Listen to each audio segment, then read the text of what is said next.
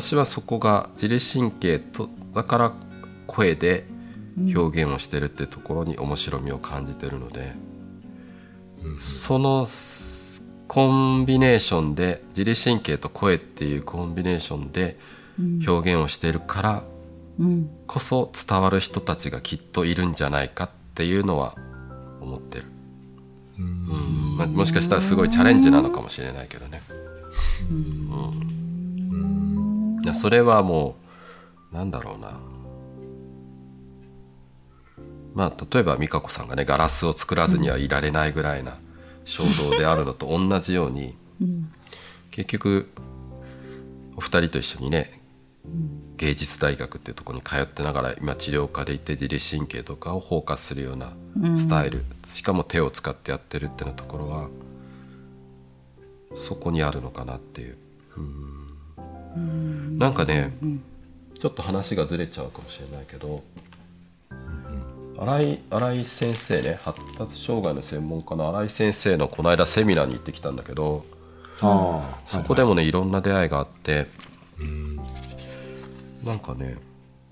メイク師さん、うん、メイク師？メイクさんじゃなくてメイクさんじゃない。目を育てる。目を育てる。そっちのカタカナのメイクじゃなくて、そう。そういう方がいて面白いなと思って。でなんかね命グラスっていうね眼鏡を紹介してくれて、はい、カラーレンズみたいなんだけど右と左で全く違うのね、はい、例えば右が青で左がオレンジでとか、うん、それくらい右と左の視覚が全然違ったりする人がいるんですって、うん、うん、そうするとで実際になんかそういった子供が字を書いたりしてる動画を見せてくれて、うんうん、そうするともう手は緊張してるし首はすくんでるし体はねじれてこうして描いてるのがそのレンズをかけたら、うん、それが力が抜けてスッといい姿勢に戻ったのね。反対に「これってどこが変化してるんですか?」って私に聞かれたの。うん、私が反対に姿勢を見たり自律神経の変化を読み取る治療家だっていうふうに新井先生がその方に紹介してくれたのでうん、あそしたらすごいこれって言っても変わってるすごいこことここが変わってる重心も変わってるし手の力も抜けてるし、とかって言って、うん、あこういった世界もあるんだなと思って、うん、そうすると、そういった人たちは目で何かを認識するっていうのはちょっとすごい大変なのね。うん、そこにその特殊なレンズをかけること道具を活用することによってその人の世界はものすごく変わったりするのね。うん。だ感覚って本当に違うから、うん、で特性があって得意なところ弱いところもあって、うん、でなんだろうなだからいろんな自律神経にしてもいろんなアプローチができると思うんですよ。もっとこういった道具を活用したのとかね、まあ、特殊なちょっと車椅子を使ってる人たちともちょっとつながりを作ったりしたんだけど。な私のアプローチってその都市手を使ったりするのもあるしアロマみたいなのもあるし医療行為もあるし道具とかを使うっていうのもあるしものすごいたくさんのアプローチがあって、うん、でそれらをいろんな視点でたくさんの人がいるからこそたくさんの視点でその人に一番合ったものをできるだけ早く届けてあげられたら、うん、その人はすごく自由に自分を表現できるところに行けると思うね。うん、そういったことをするお手伝いの一部分をオンラインサロンでできたらいいかなと思って。ってて、まあ、その流れでこのポッドキャストも始まってるのでね、うん。まあ、まだまだいろんな可能性があるから。でそうするとさなんか色のさっきの色のさ話とかさ多分美香子さんと話したら面白いんじゃないかなと思ったの実は。色の話？だって色のついたガラスのレンズだようん、そうそうすごい興味ある。それを目にかけることによってその人の世界が変わったんだよ、姿勢が変わって力んでた手の力が抜けて、うん、そしたら例えば美香子さんのガラスをこうして覗いた時に、うん、いや本当に幸せに、ね、感じる人はいるだろうなとかね、うん、だから、うん、なんだろうななんか居場所がなかなか見つからなくって、うん、困り感があんまり人に分かってもらえない人にこそ聞いてもらいたいなっていうのはちょっとうん、じゃあそその外にいる人っていうのはねいやみんな困り感とかねあるから誰が楽で誰が苦しいっていうのもないんだろうけど、うん。うん、なんか想像もつかないぐらい困ってる人たちってやっぱりいるんだよね。うん、でそれが成長期の子どもたちがそういった環境に置かれた時に、うん、やっぱり苦しすごい苦しいことになってしまったりとか、うん、でうちに来て大人になってからいろんな症状にすごい苦しんできたってこの話もね最初の頃にしたんだけど、うん、それがやっぱり思春期頃から始まってたりとかね実は子どもの時からずっと抱えてたんですよってな人がいっぱいいるのね。うん、で子どもの時にちょっとその自分をもっと楽に表現できるところを環境を誰かが見つけてくれたり提案してくれたりすればその子の人生って結構変わるんだろうなと思ったり、うん。うん、と思ったりすることがオンラインサロンをやってからより強くなったんだよね。うん、でこのポッドキャストもねやっぱ自律神経というキーワードを見て聞いてくれる人たちがやっぱ多いなと思ったので、うん、自律神経ってやっぱいいな私は自律神経大好きだから、自律自律神経大好きってね。自律神経 あんまり聞かない。オタクみたいな感じ、うん、私の場合はだから、自律神経っていう存在をすることによって自分の楽な場所を見つけたっていうところもあるからね。うん。そう。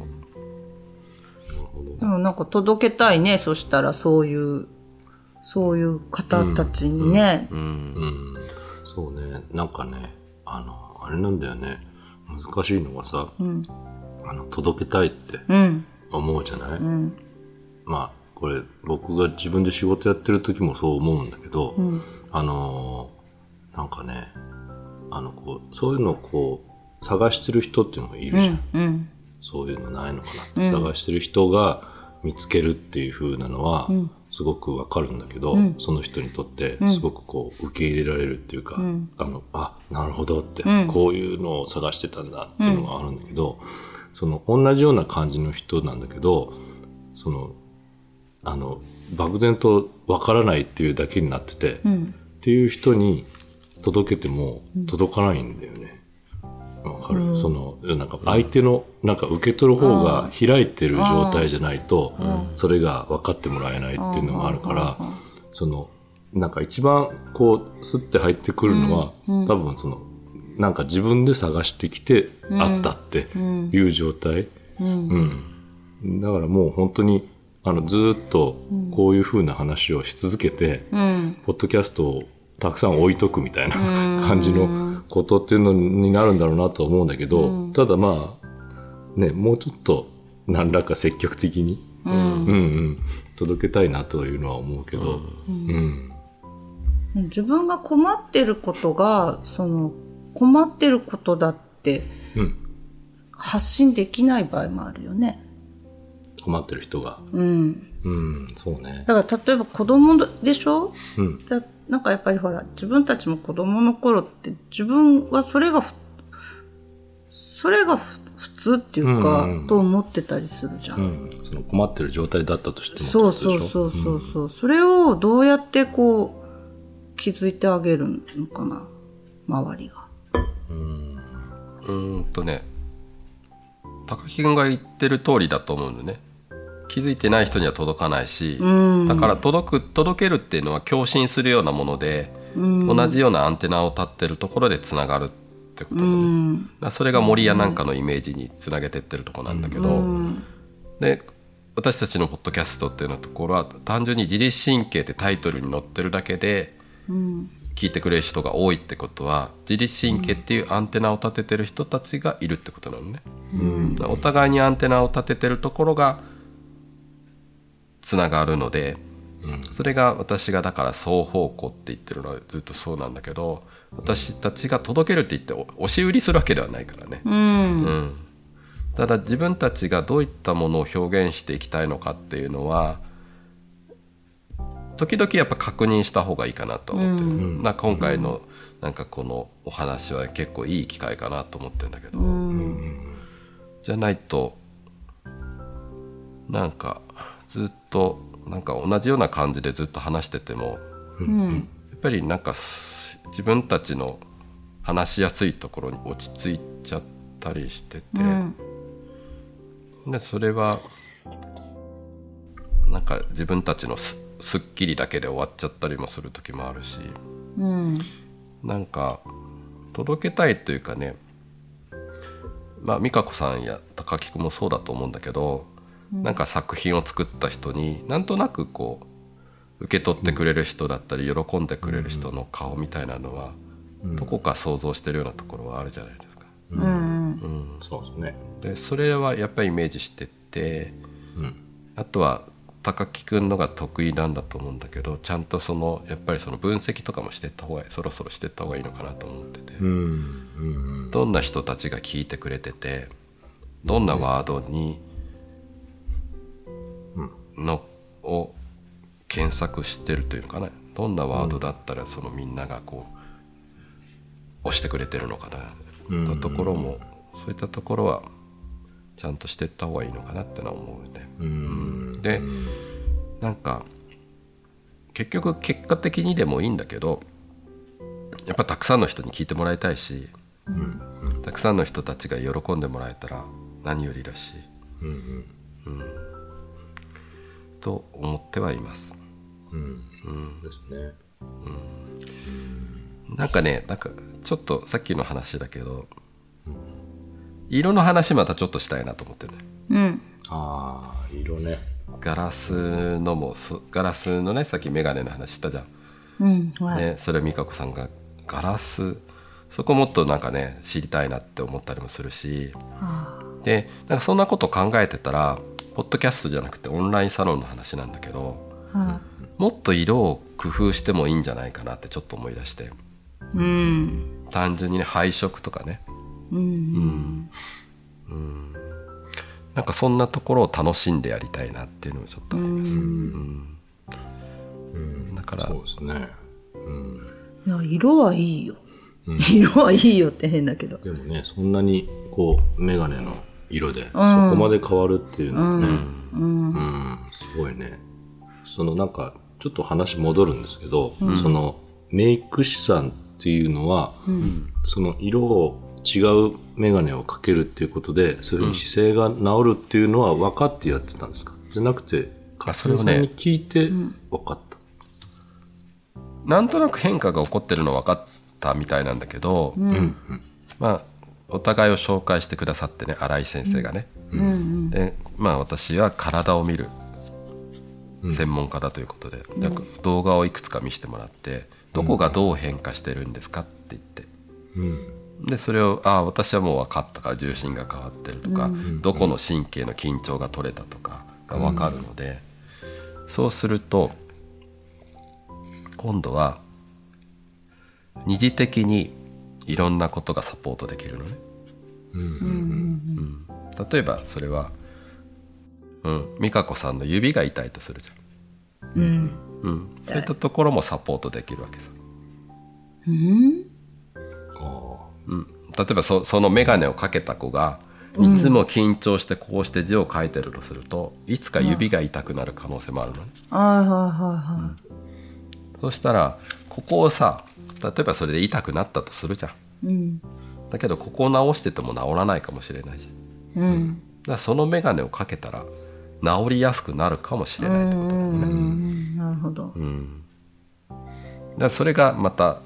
ね、最初美香子さんが言ってたトータルっていうなところなのね。そう、うん、そういうことだ。それを冷静にその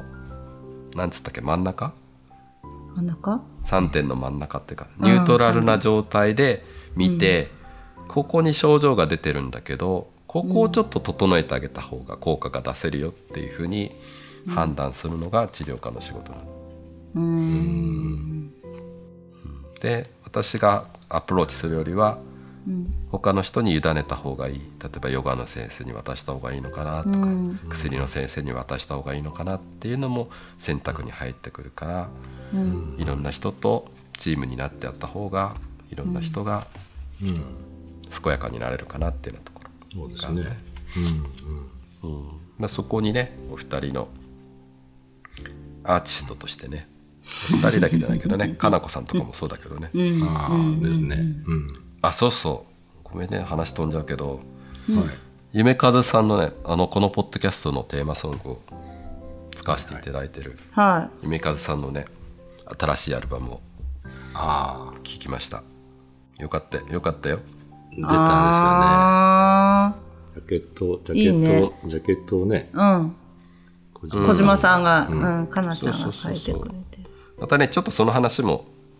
うん、うん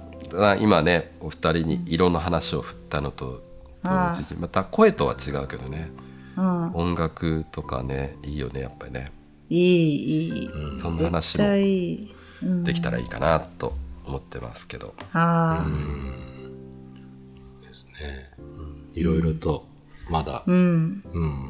話をしていきたいことがありますね。うん。いやなんかこのトータル感をね、伝えたいったらいいんだろう。なんて言ったらいいの？だから、うん、あ、トータルなんだって気づくでしょ、うん、自分ってトータルでできてるって気づくと、うん、自分っていうその体というか、自分はその、例えば身長が、ね、私150ちょっとですけど、なんかそういう、そういう自分がね、あのね、もうちょっとなんていうのかな。中身がね、広がるわけよ。だから自分の世界っていうのがもっと広かったなっていうのに気づくんですよね。うん。なんかね、そうなんだよ。それで、うん、まあこのポッドキャストも途中から実はね、お腹の森のラジオ局って変わってるんだけど、うん、森、その生態系豊かな原始的な森に行った時には、そのトータル感はね自分だけじゃないんだなっていうのが分かった。うん。人と人もつながるだろうし、うん、で木と木もつながってるし、うん、ただそれはねやっぱりできるだけナチュラルで健やかな状態じゃないと難しいかなっていうのもちょっと分かっちゃったかな、森といってもやっぱり人工林みたいなね。杉やヒノキがこう立ち並んでるような森だと他の植物がやっぱ育たなくなったりとか、うん、競争が起こって我先にっていうふうに上に伸びていったりとか、まあ、それが全部悪いってわけじゃないんだけどね。そういったものをうまく利用しながら日本の建築とかもね発展してきてるので、うんうん、うまくそういったのも使えるような使って古い反面ね100年単位とか過ぎてる大きな木がなかったりとかしてね、うん、神社仏閣を建てる材料がないとかっていう問題も起こってたりとか、うん、バランスが悪かったりもするんだけどうん。なんかねトータル感はね、うん、何度も言うけど宇宙まで広がりますよ。そうそう本当にねなんかね、広がるのよ、うん、感覚がね、うん、なかなか伝えにくいけど、でも、え、な、な、それ、それは、その、何をきっかけにそうなったんですか？ん？何をきっかけに？呼吸？ミココの場合は、呼吸のところが大きなポイントなんだ。呼吸、呼吸もそうだし、その、だから自分が手をすごく痛めてるけど、うん、それが、その、そこだけじゃないう。うん、原因はそこだけじゃないっていうところからこうずっと来て、うん。うん、あとなんか、ほら、手をあ、手当てはって、辰巳さんが手当てっていうのはその当てることで、うん、ね、実際その当てることっていうのにもすごくこう意味があるっていうか効果がある。う。んうん、でこう当ててさ、うん、呼吸はプロだと思ってたけどプロじゃなかったことに気づくでしょ、うんうん、でほうと思ってじゃあその教えてもらった呼吸をしてみるじゃない、うん、そしたらさなんかさちょっと違ってくるわけよ、うんうん、なんかその横隔膜だっけ、うんうん、そういう動きとかも違ってくるでしょ、うん、とさなんていうの？自分は自分のプロフェッショナルだと勝手に思ってるというか、うんうん、思っていることが自分では分かっていなかった自分がいるわけよ。ということに気づかされると、うん、どんどんこう奥に入っていくわけよ、自分の。思う、思うわけよ、自分をね。うんうん、自分を思うことってあんまりないでしょ。あんまりないね。その、透明じゃないけど。なんかなんていうの？悲しいことがあったら悲しいなとか、うん、ね、楽しいなとか、うん、まあ好きな人に会ったら嬉しいなとか、そういう感情はあるけどもさ、うん、なんか、自分を思うって、私はね、あんまりなかった感覚としてね。で、ずっとこう、その、思う中心にこう、自分の体にこうずっと入っていくと、そこはもうすごいなんか本当に、宇宙なのよ。うん、っていう感じを、まあなんか呼吸とかをしながら思いながらなんかこう呼吸をしたりしてたわけ。うん、そう、そういうことです。うん、なるほど。ね。うん。面白いよね。でもね。こうこういうのもね。うん、面白い。こう、一年間続いてきて、また次の一年というか、続いていくわけじゃないですか。はい。うん。またまあね、あの、今日話したような感じのことっていうのも、ちょっと考えながら話をしていくっていうので、うん、少し変わってくるかもしれないよね。うん、うん、だから知らないことはいっぱいある、ね、いっぱいあるよね。うん、だからなんか、そういう話を、まあ、僕らの3人が喋ってる話で、うん、なんか感じてもらえる人が増えるといいなとは思いますね。そうですね。うんうん。なんかね感覚の話しましょうよ今度。感覚の話？色色についてとか、音についてとか。あなんかそこねちょっとねアーティストの2人だからこそ。多分多分ね うん、多分私ね、うん、私ね実は色弱があるんですよ。へえうん。そうですか。そう。だからなんとなくね色に対する苦手意識はずっとあったのね。うん。大学を受験する前に分かったのかな。おお、うん、そう。それまではじゃあそんな何もうん、まあまあよくあったんだけどね。例えばさちょっと白っぽい緑の壁があったりすると、うん、みんなが緑だっていうのに白にしか見えないよっていうのが、ね、結構あった。り、まあ、緑色系の色が、うんまあ、結構多いらしい多いらしいんだけど、でなのでやっぱり色を視覚をかけてる時はちょっとね緊張が走ってるのかな。目を閉じて手で触れるっていうような作業に入った時に、うん、あらなんて楽なんだろうと思ったりとかね。で絵をアートをやってた時もなんか目を閉じて線を描いてる時が一番楽しかったりとかね。ドローイングみたいなね、まあ、今になってそういったふうに思ったりするんだけど。うんうんうん、うん、なんか私のガラスの吹きガラスの先生も同じような感じの先生がいらっしゃって、うん、でもすごい綺麗なガラスを作られるからなんかそれが僕はプラスだってガラスを作っていく中で、うん。うん、それ気づいたのは大人、大人かな、ガラス。っておっしゃってたけど、うんアメリカの先生でしたけど、アメリカ人の。すごい綺麗なガラスを作られる。から、そうなんだって思ったぐらいだそれが分かった上で作られるわけ、ね、そうそうそう、まあそういう色とかね、音とかね、っていうのはそういうふうなところもあるから、うん、なんか話としてはいろいろしてみたいですよね、うん、色を扱うガラスの色を扱うアーティストとしてはちょっと。でもあんまり色詳しくないけどね。あのその知識としては詳しくないけどね。色の知識？そう。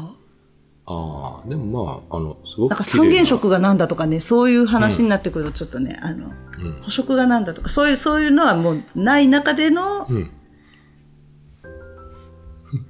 ん、きキラキラし、綺麗じゃない、感覚のね。なんかじんわりくる色とかを求めている。高木君は何かありますか？抱負。うん、そうですね。どうかな、抱負か。でもまあ、本当に、あの、なんか途中で話したように、あのなんかぜひいろんな人には伝わりたいなって、伝えたいなという思いはあるけども、うん、あの、やっぱりこう無理にこう、あの、押し付けても、うん、その伝わらないっていうところがあったりするので、うん、うん、ちょっとそのうまくあの伝えていけるような方法っていうのを、まあ1年間やってみて、こういう風な感じかなっていうのがなんとなく式を通しても分かったので、あの、より、まあいろんな人に伝えれるような、あの、今さっきも勝美さんとか言われてたんで、こうちょっと分析とか、あの、こういうところに、あの、発信したらもっと、あの、いろんな方が伝わるんじゃないかな、みたいな感じのところも、ぜひやってみたいなと思いますね。うん。うん、はい。そこはお願いしますよ。はい。頑張ります。いやいや、あの、デジタルの話につながるんだけどね。ああ、はい。なんか、やっぱりね、ナチュラルに任せてると、危ういところもあるのでね、現代社会はね。うん、うまくそこにデジタルを介入してくることで、うん、なんかよりみんなが自然にいられるような役割を高木君に。はい。うん。なかなかでも高木君みたいなタイプの人はやっぱりがサポートしてくれてて幸せだなと思いますよ。かといってねすごいゴリゴリに分析してねマーケティングとか そういうことを求めてるわけでもない。なんかねやっぱねそういうこと言われるんですよみんなに「えー、はいわかりました」っつって「勝美先生みんなに知ってもらってこそですよ。いいことをやっててもみんなに伝わらなければダメなんですよ」とかってみんなに言われて「はい。はいわ、はい、かりました」あでもあのそれももっともだと思います、うん、あのなんか悪いこと言ってるわけではなくて、うん、私がこう無意識に苦手としてるところがあってそこを言ってくれてるんだなと思えば、うん、うん、で結果その先に結果さたくさんの人に聞いてもらえてたくさんの人が幸せになれればいいわけだから、うん、なんかね学生の頃はねそこでへそを曲げれるんですよ。お前ら分かってねえんだよみたいな感じですぐなっちゃったそうなんだ。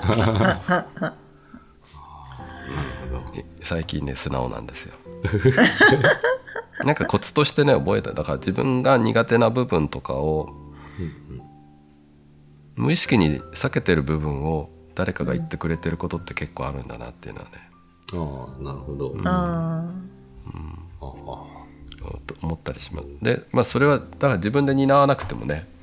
そうした人をサポートしてもらえばいいのかなと思ったりするし、うん、いろんな人を巻き込めるようなプロジェクトであればいいかなと、うん、そうですね。だいろんな得意分野の人が自分の得意なところを生かしてチームとしてやっていければいいかなと思うので、うん、はい。これからまた続い、うん、またっていうかまだまだずんずん続いていきますのでね、そうですねはい。うん。いろんな方に伝えれるように、ちょっとやっていきましょう。はい。はい。はい。楽しんでね。はい。はい。と思います。はい。それでは。こんな感じですね。はい。今回はこの辺で。はい。また、次回はどんな話になるのか。はい。お楽しみに。はい。ですね。お聞きいただければと思います。はい。はい。はい。ガラス作家の島崎美香子と、はい。ウェブデザイナーの高木剛と、都市療法科の佐藤克美でした。はい。それではまた。はい。ありがとうございました。ありがとうございました。みんなに聞いてもらいたいな。本当。はい